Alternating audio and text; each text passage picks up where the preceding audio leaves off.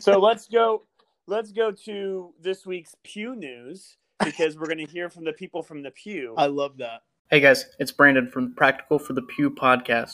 You are not going to want to miss this week's episode. the Pew News. Pew pew pew pew. See, and I think guys, hear me out. If if we can leave in this as we continue to do this, if we can leave room for my sound effects, um, I, I can really throw some great stuff.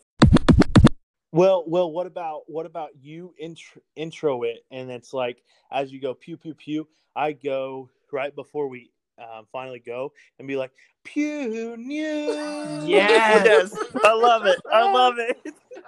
I love it. like it's And breaking then I'll be like, news well, from- today Yes. on Pew News.